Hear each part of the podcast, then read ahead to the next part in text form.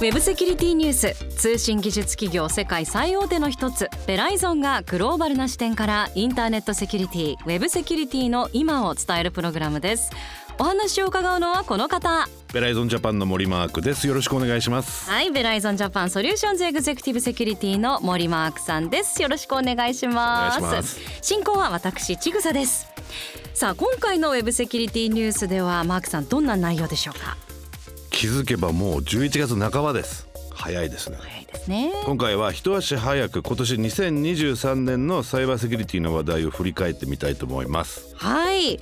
早くも振り返りですね。あと少しです。2023年も。ね。振り返っていきましょう。今回もどうぞよろしくお願いいたします。よろしくお願いします。Verizon. Verizon. Web Security News. さあ今回は一足早い2023年の振り返りということですそうですね。でまずあの今年6月にベライゾンがリリースした DBIR2023 を見てみるとたくさんデータが出てるんですけど2023年はシステム侵入ウェブアプリケーション攻撃ソーシャルエンジニアリング攻撃が最も多いという結果が出ました。で2023年の後半もこれらの攻撃相変わらず世界で、えー起こっています。でとても多いです。でまたさらに IBM から2023年のデータが、えー出ているんですけどデータ漏洩は平均4.45 million US dollars えー日本円で約6億6700万円の被害が、えー出ているというデータも出てきているのでやはり2023年も、えーとてもサイバーセキュリティから見ると、まあ、危険な年であったとともに損害も大きい年だったなというふうに感じていますね。やっぱり企業などへのサイバー攻撃今年増えた印象がありますよねそうですねやはり今年に入ってからランサムウェアがとても成功の確率が大きくなっているんではないかぐらいの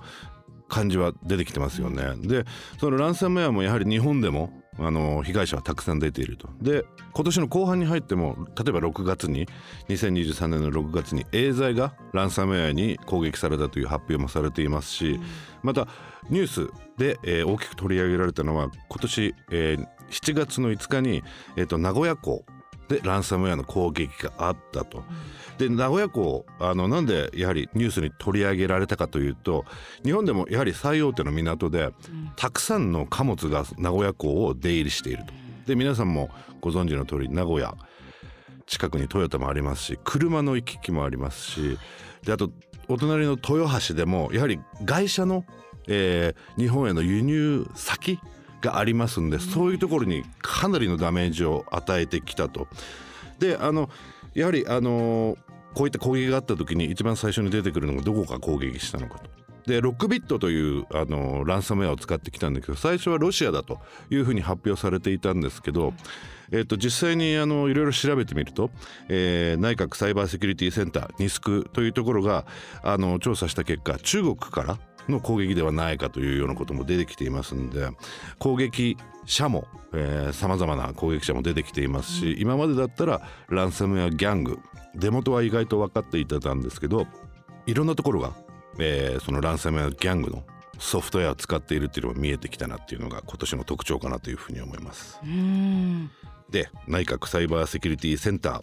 ニスクなんですけど、えー、と実はそこも攻撃をされているという、えー報告がありました、えー内閣サイバーセキュリティセンターのメールシステムが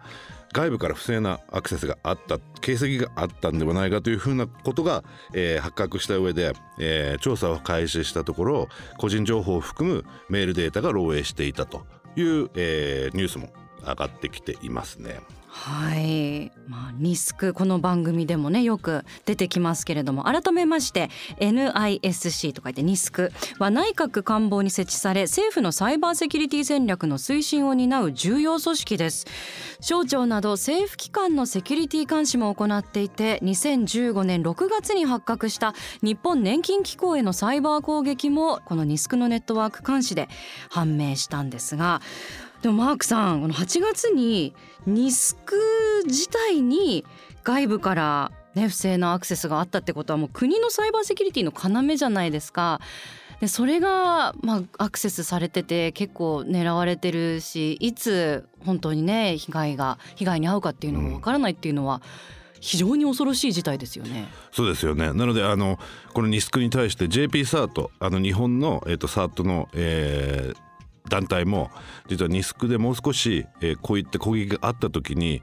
透明性を持って情報を共有してくれというような依頼も出ているぐらいでやはりおっしゃった通りニスクやっぱ内閣府の団体ですからもう少しきちっとやってもらいたいなというふうには思います。であの一つ面白いニュースが出てたのがこの攻撃が発覚した後にあの読売新聞で、えーと記事が出てたんですけど政府高官からのコメントがありました。でやっぱり人材のところがすごく問題になっていると。でサイバー対策強化には高度な能力を持つ人材が欠かせない民間からの登用が必要になるが政府高官は事務次官級の待遇でもトップ人材は集まらないと指摘するというようなニュースがありました。なので人がいないんですよねセキュリティをやっていく。時間級の待遇っていうのはまあとてもいい待遇ということですよね。ですよね。ねお仕事としては。けれども集まらないっていうのは、なんだ民間の企業だったら働いてもいいですよっていう、まあ、高いスキルを持った方がなぜやっぱりこういうお仕事には就きたがらないんでしょうね。民間企業に比べて政府の方が大変そうなイメージってありますよね。でもいろいろ見てると政府で働くのも悪くないというふうには思うんですけどね。あのどうしてもシステムが硬いだとかやっていることに対しての古風なやり方が多いんではないかというようなイメージが植え付けられてるっていうことも考えられますよね。一般企業特にスタートアップだとか、えっと、セキュリティから大きくなって会社なんかを見ると社風としてかなりあの楽しい社風があるその反面政府に行ってしまうとカチカチの通常のイメージになってしまうのかなっていうのが一つ大きな、えーハードルになってるんじゃないかなと思いますね。はいではマークさん来年2024年の課題としてはどういうことがあるか、まあ、2023年はチャット GPT がねドーンと浸透した感がある年でもありましたけど生成 AI 進化するとともに悪用もどんどんされちゃうんじゃないかなっていう懸念もありますしいかがでしょうか？まさにそうだと思います。で生成 AI 最近の面白いニュースがやイーロン・マスクの XAI という会社が、えーサービスを開始するという、えー発表もしています。でこう X の、えープレミアムユーザーであればまずは使えるっていうのが一つあって、なのでお金払ってプレミアムユーザーとして X を使っている旧 Twitter を使っているんであればそのグロックっていうしあのプラットフォームが使えるんですけどイーロン・マスクが、えー発していたのが他の生成 AI と違ってグロックはユーモアがあるというようなコメントもしてるんで、みんなが使えるようになったらとても楽しみだなというふうに思ってます。ユーモア。ユーモア。えー、それはどういう意味ですかね？ね。冗談で返してくれる。冗談で返したりえーカチカチにあの凝り固まった答えではなくきちっと、うん考えた上でえー答えてくれるのかもしれないです、へえなんかよりそこに人間らしさがまた生まれそうですね。ね。いい意味でも悪い意味でも？いい意味でいい意味まで。はい。期待したいですね。ね。でチャット GPT をはじめとする生成 AI もすでに使われているところマイクロソフトが出しているものだとか Google が出しているもの、やはり大きなリスクとしては、えー情報漏洩が一つ大きく、えー問題として皆さんの、えー頭のどっかにあるはずです。ん。データを上げていくと生成 AI ってその新しいデータを、えー一つの判断基準として使っていくわけじゃないですか。だから例えば協業他社が、えー同じ質問をした時に先に質問したところからの、えー情報をそのままさらっと出してしまうようなことも考えられるしはいあとはやはりねあのフィッシングメールの巧妙化。うん。今まではちょっと違うなって。何回もこのあのポッドキャストでも話してますけど、はい。日本語が下手じゃんっていうのがあったんですけどこれからどんどん日本語が上手になっていくと。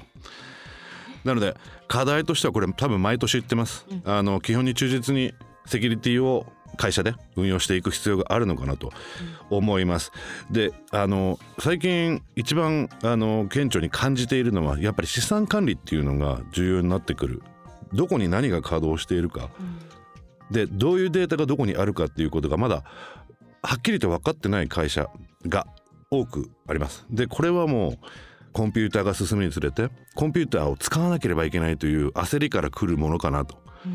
えーデータをどこに保存する？それは別として、えー新しいシステムを作るからデータが必要になってくる。じゃあそれはここに保管しましょうで忘れられてる。でそれがたくさんシステムが増えてきてしまっている。なので資産管理をきちっと行っていくっていうことが、えー重要になってきて資産管理ある程度どこに何があるかっていうことを把握できれば何を守ればいいかっていうのも必然的に見えてくる。でさらには何を守ればいいかっていうのが見えてくればそこに対しての対策を講じていくであろうという、えー望みからというあの一つ大きな部分があるんですけどやはり基本に忠実にあのやっていく必要があると。であともうエンドユーザーですねエンドユーザーパスワードと、えー変なとこクリックしないその2つが一番大きな課題になってくると思います。はいパスワードと変なとこクリックしないは本当にあの口でもねお隣の人に言うだけでもそれ一つの大事なセキュリティになりますからねそうやってこう周りで言い合って固めてあの毎回確認して絶対やらないようにするっていうのは一つ手でもありますよね。またあの今年2023年でいうといろんなこう大きいフレームワークとかあのセキュリティに関するガイドラインみたいなのも多く出てきてるかなって印象があります。そうですねであのー毎年毎年昔からあるフレームワークだとか、えーそういったものがあの改定されていくっていうのもありますし、新しく CIS なんかは最近の Center for Internet Security のあの、えーものは最近のもので新しかったりするんですけど例えばそれを一つ会社で導入まではいかずとしても一つ選んでそれに沿ったセキュリティポリシーに、えー持っていく準備プラス始めていくっていうのも大きなあの作業ですけど重要になってくるのかなというふうに思います。例えば NIST のフレームワークでもいいし CIS の、えーフレームワークでももちろんいいですしあと皆さん、えー大好きな ISO でもいいと思うんですよ。ISO だったら日本の中小企業製造業だとか一般的に IT とはかけ離れてるところでも ISO って意外と名が通ってるんですよね ISO9004 だとか在庫管理に関する、えー ISO があるぐらいなんでそれがセキュリティの部分でもありますんで ISO というと意外と楽に入っていけるのかなというふうに思いますんでそれをベースにセキュリティのポリシーを作っていくのも一つ手ではないかなというふうに思いますね。確かに。一から自力でセキュリティのねなんか会社のポリシーとか作ったりすると思うとすごい大変ですけど何かこう企画に沿ってねうん。対策をしていけばいいと思うと、あの取っかかりがあるというか入りやすいですよね。うん、であとは ISMS、ISO そういった企画に関してはあのそれぞれの県ですとかえ区市によってそれに準拠するための支援金も出たりしてるんでそういうの調べてみると意外と出てきます。なのでそういうのを活用していくのも一つ手かなと思います。で私も会社をやっていた時は千代田区でそういった支援金が出ていたのでやろうかなという動きを始めて基本的にはもう出来上がってたんで支援金はいらなかった。で認証も取らなかったんですけどでもやっぱりそういった意味では支援金があることによってあの中小企業の皆様でももちろんそうですし大企業でも活用していけるなというふうに思いますんでそれも重要かなと思いますね。はい。今回は少しあの他よりは早く振り返りをしているわけですけど、まあ、あの師走になってくるとバタついて結局なんか年内にやろうと思ってたのにできなかったってこと多いと思うのでぜひあのこのタイミングで何かあの年内にやれることで最後何かアドバイスがあればマークさん。セキュリティ機器の設定の見直しをしてみましょセキュリティ機器の設定の見直しこれ絶対年末で忙しくなったらやらないやつですね時間がある時じゃないと。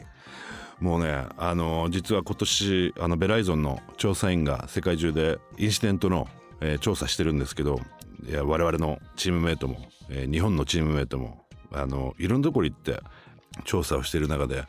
セキュリティの機器の設定があまりにも甘すぎるスカスカだよっていうようなコメントも実はあのよく聞くんで、本当にあの簡単な話ですけど一回ファイアウォールの設定を見てどこから接続を許可しているかを見てみるっていうと面白いですし中から外に行く時もどこに許可しているのか。その辺見るだけで年を越すのに安心要素が一つ増えるんではないか。でそれはなぜかと言いますとファイアウォール設置しました。でもファイアウォールのあの一番最初に、えー設定のルールなんですけど、はい。外から入ってくるものに関しては全てノーにするっていうのがセキュリティの設定なんですね一番最初に外部からの内部へのアクセスは基本ノー。させない。でもそれがオンになってるようなところもあるんで。それってなんでオンにしますかしませんかってじゃあ聞くんですか？聞かれるとなんか分かんなくなって、うん。はいかなみたいになっちゃったり。基本的には設定してくださいって感じなんですよね。あの自己判断でやってくださいねっていうことだから必ずそれは聞かれてしまう。そうなんですよ。それには絶対ノーと答えてくださはいってことですい、ね、もう TCP allow any はノーにしてください。わかりました、であの家のルーターでも実はそれができたりするんで。うん、いやうちイエスになってる気がする、見てみると家のルーターはでい。ファイアウォール機能がついてるんで、あの外からの接続許可しますか？うん。イエスにすると入ってこられる可能性があるんで。いや気をつけます。ちょっとあの会社以外でもねあの会社はもちろんですけど個人宅でも設定見直してみるといいかもしれないですね、私も見直してみます。お願いします。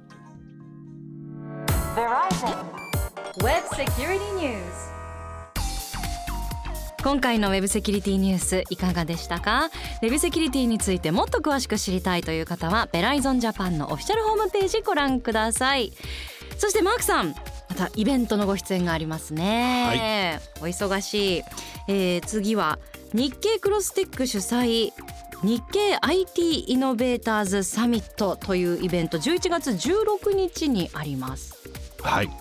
ここでもちょっともう少し思考を変えて振り返りと来年の課題についてお話をしようかなと。で特に DX に絡んでいる、えーセキュリティの部分をうまく表現できればなと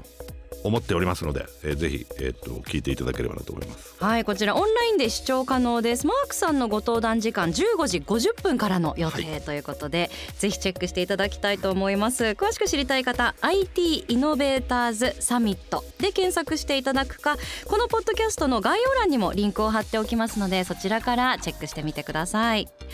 ウェブセキュリティニュースお届けしたのはベライゾンジャパンの森マークとちぐさでした